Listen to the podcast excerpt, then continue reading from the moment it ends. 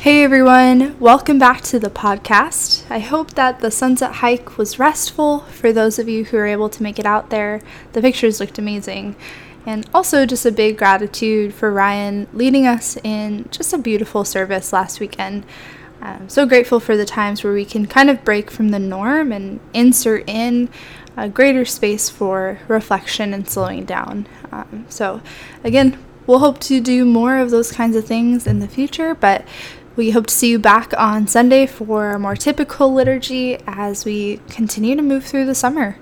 And as always, uh, we'll be kind of in a space of worship, contemplation, and conversation. So this week our text comes from Luke ten, verses thirty-eight through forty-two.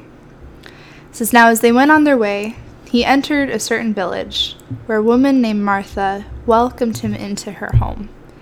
She had a sister named Mary, who sat at the Lord's feet and listened to what he was saying.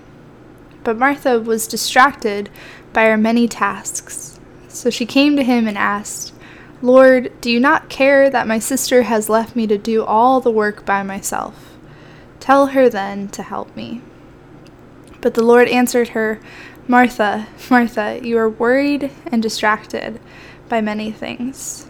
There is need of only one thing. Mary has chosen the better part, which will not be taken away from her.'" Word of God.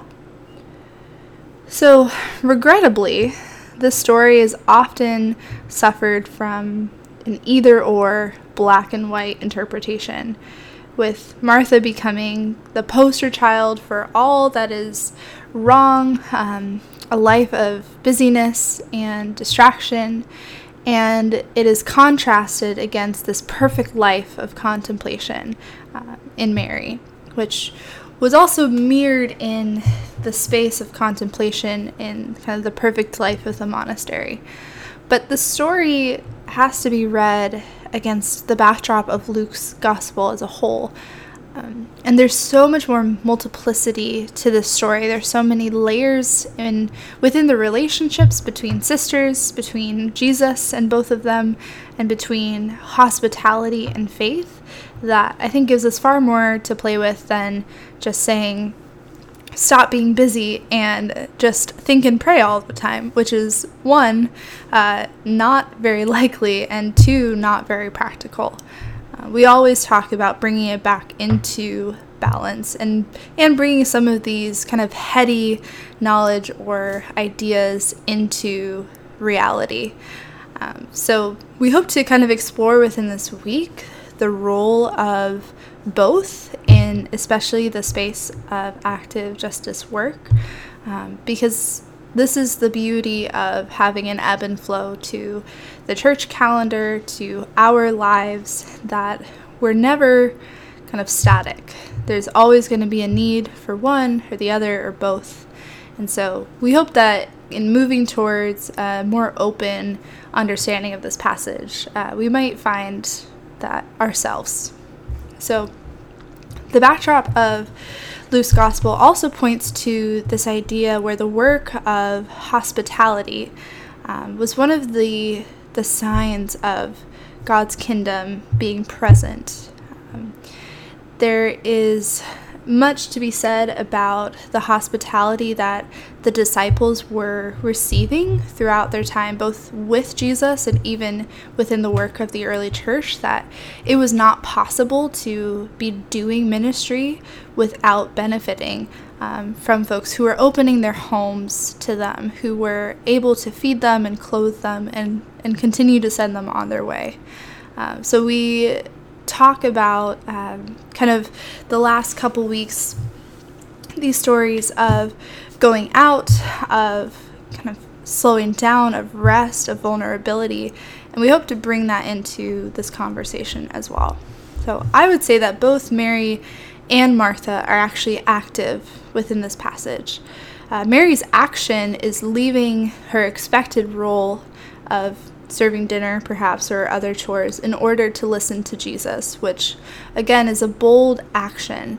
A woman who is sitting and learning at Jesus's feet, possibly in that process transgressing cultural expectations. And Jesus not only improves, but he continues uh, to kind of harp on that point, that Mary was choosing the better in this moment. Um, so I think in this we get an immediate dimension of Jesus sharing in his ministry uh, across kind of gender and cultural expectations. On the other hand, right, she leaves Martha to kind of do all of the rest of hospitality alone, or at least that's how Martha is perceiving it. And again, um, the reality is Martha invites Jesus in, and people still need to get fed. Um, this action of feeding, of caring, was something that was so important um, to being able to help Jesus continue his ministry. But what is noted within this passage is that Mary was distracted with the serving. The verb is perispado, to be anxious, to be unduly concerned, um, and even to be pulled or dragged away. So this connotation is that Martha is becoming distracted and overburdened by the pressure um, of providing this space. So something good had become a danger to maintaining healthy relationship. I mean, I related to Martha so quickly when she says, I'm doing this all alone. Someone please come help me.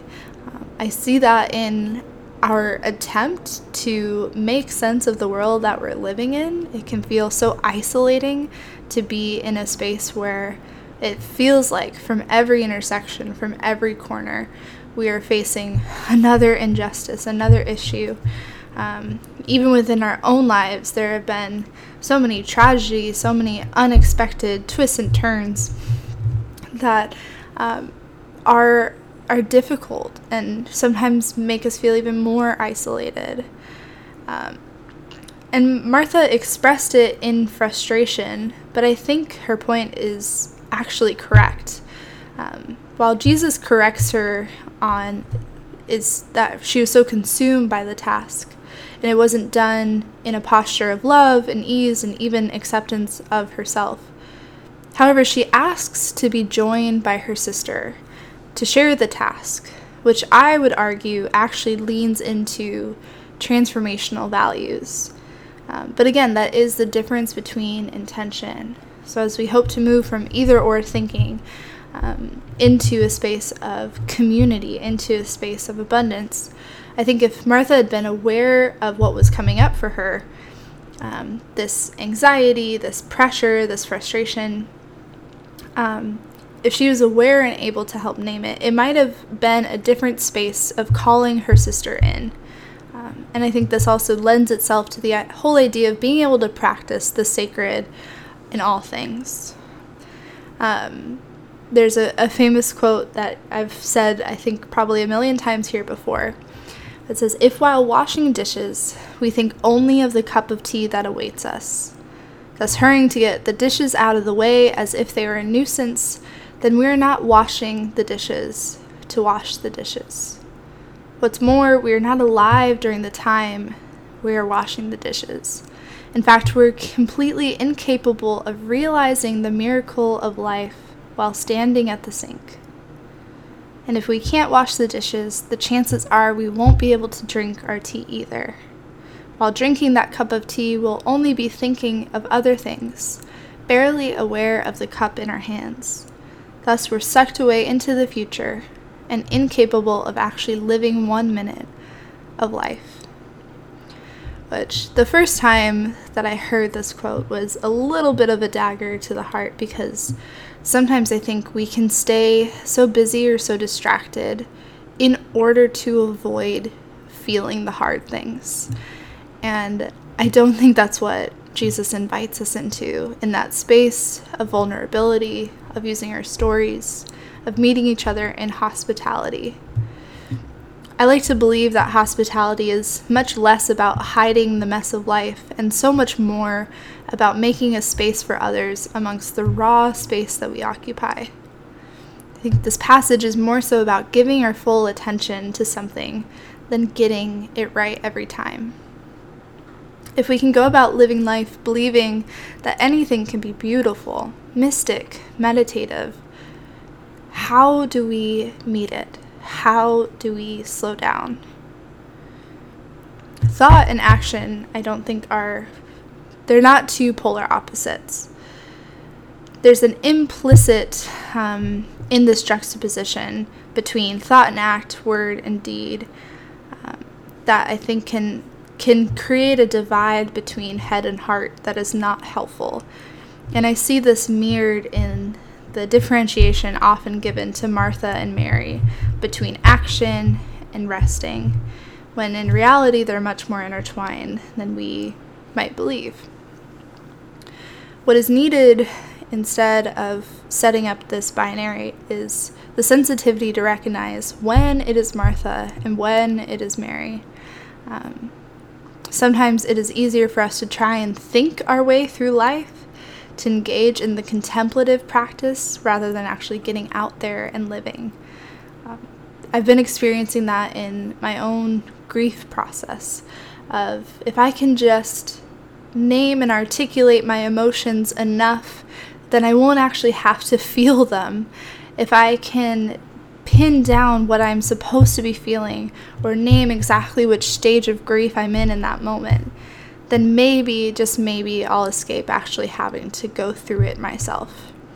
And this is coming from someone who is trained in grief, is supposed to be so present, and yet when it visits our own home, when it comes knocking at our own door, it is difficult to stop and think, to not be drawn away, um, to not just keep ourselves busy enough to avoid it, um, but to lean in, to let it hit us, to let it move through us, and to move us. So I think through this whole passage that there's an argument that can be made in some, again, not trying to set up a binary, but Mary representing kind of a head knowledge, while Martha representing hands, that when separated, you know, both are necessary, but both can be misguided. And so while the hope is that we could bring the two together in every decision, every action, every thought, um, in reality, we usually do get stuck kind of on one side or the other. So the question of, where do you tend to lean? When things get heavy, where do you run? Attempting to make up for a feeling of lack control, lack of control by staying busy, perhaps too busy to feel those feelings, or do you try to think your way through something that has to be felt?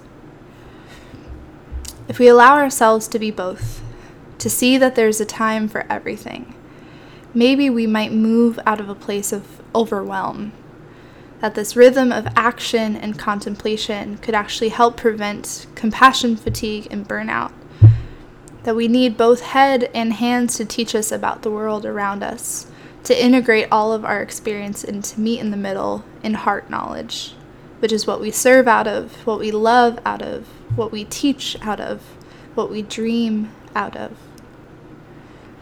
So ask yourself, what do you need more of this week, this month, this year? How will you set your intention for how you will occupy space and time? Jim Wallace understands this rhythm in this way, that action without reflection can easily become barren and even bitter. Without the space for self-examination and the capacity for rejuvenation, the danger of exhaustion and despair is too great. Contemplation confronts us with the question of our identity and power. Who are we? To whom do we belong? Is there a power that's greater than ours? Our drivenness must give way to peacefulness and our anxiety to joy. Strategy grows into trust, success into obedience, and planning into prayer. It is all of these things, all together. And of course, it wouldn't be a sermon by me without a disclaimer or two. Um, perhaps you've heard the quote that we all have the same twenty-four hours in the day. Therefore, if you don't feel like you're achieving what you want to, that's on you. But while we do have some control over what those hours may look like, the reality is we don't all have the same day. Family obligations, emergency circumstances, financial stressors, job situations, we all have different needs and requirements. So even as we look at Mary and Martha, We don't know what came before the story. Um, all that we can lean into would be assumptions. And so even as we practice kind of looking at this passage, um, instead of giving way to some of those assumptions, how might we be more curious to give grace even in this story? Um, and then also, of course, with ourselves.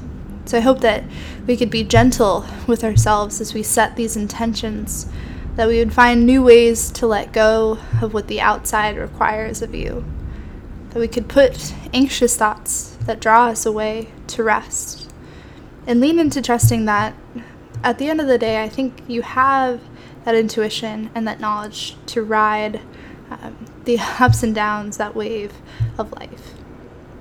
And so I'm excited to, as always, join in conversation just about these rhythms, about uh, how we're looking forward into the fall, and this relationship between action and contemplation, as we've talked about before, um, through the lens of Mary and Martha. So hopefully this helps kind of uh, open up your perception or conversation around these sisters, and we'll see where the conversation takes us on Sunday. But as always, as we approach this week, may we love God, embrace beauty, and live life to the fullest. Amen.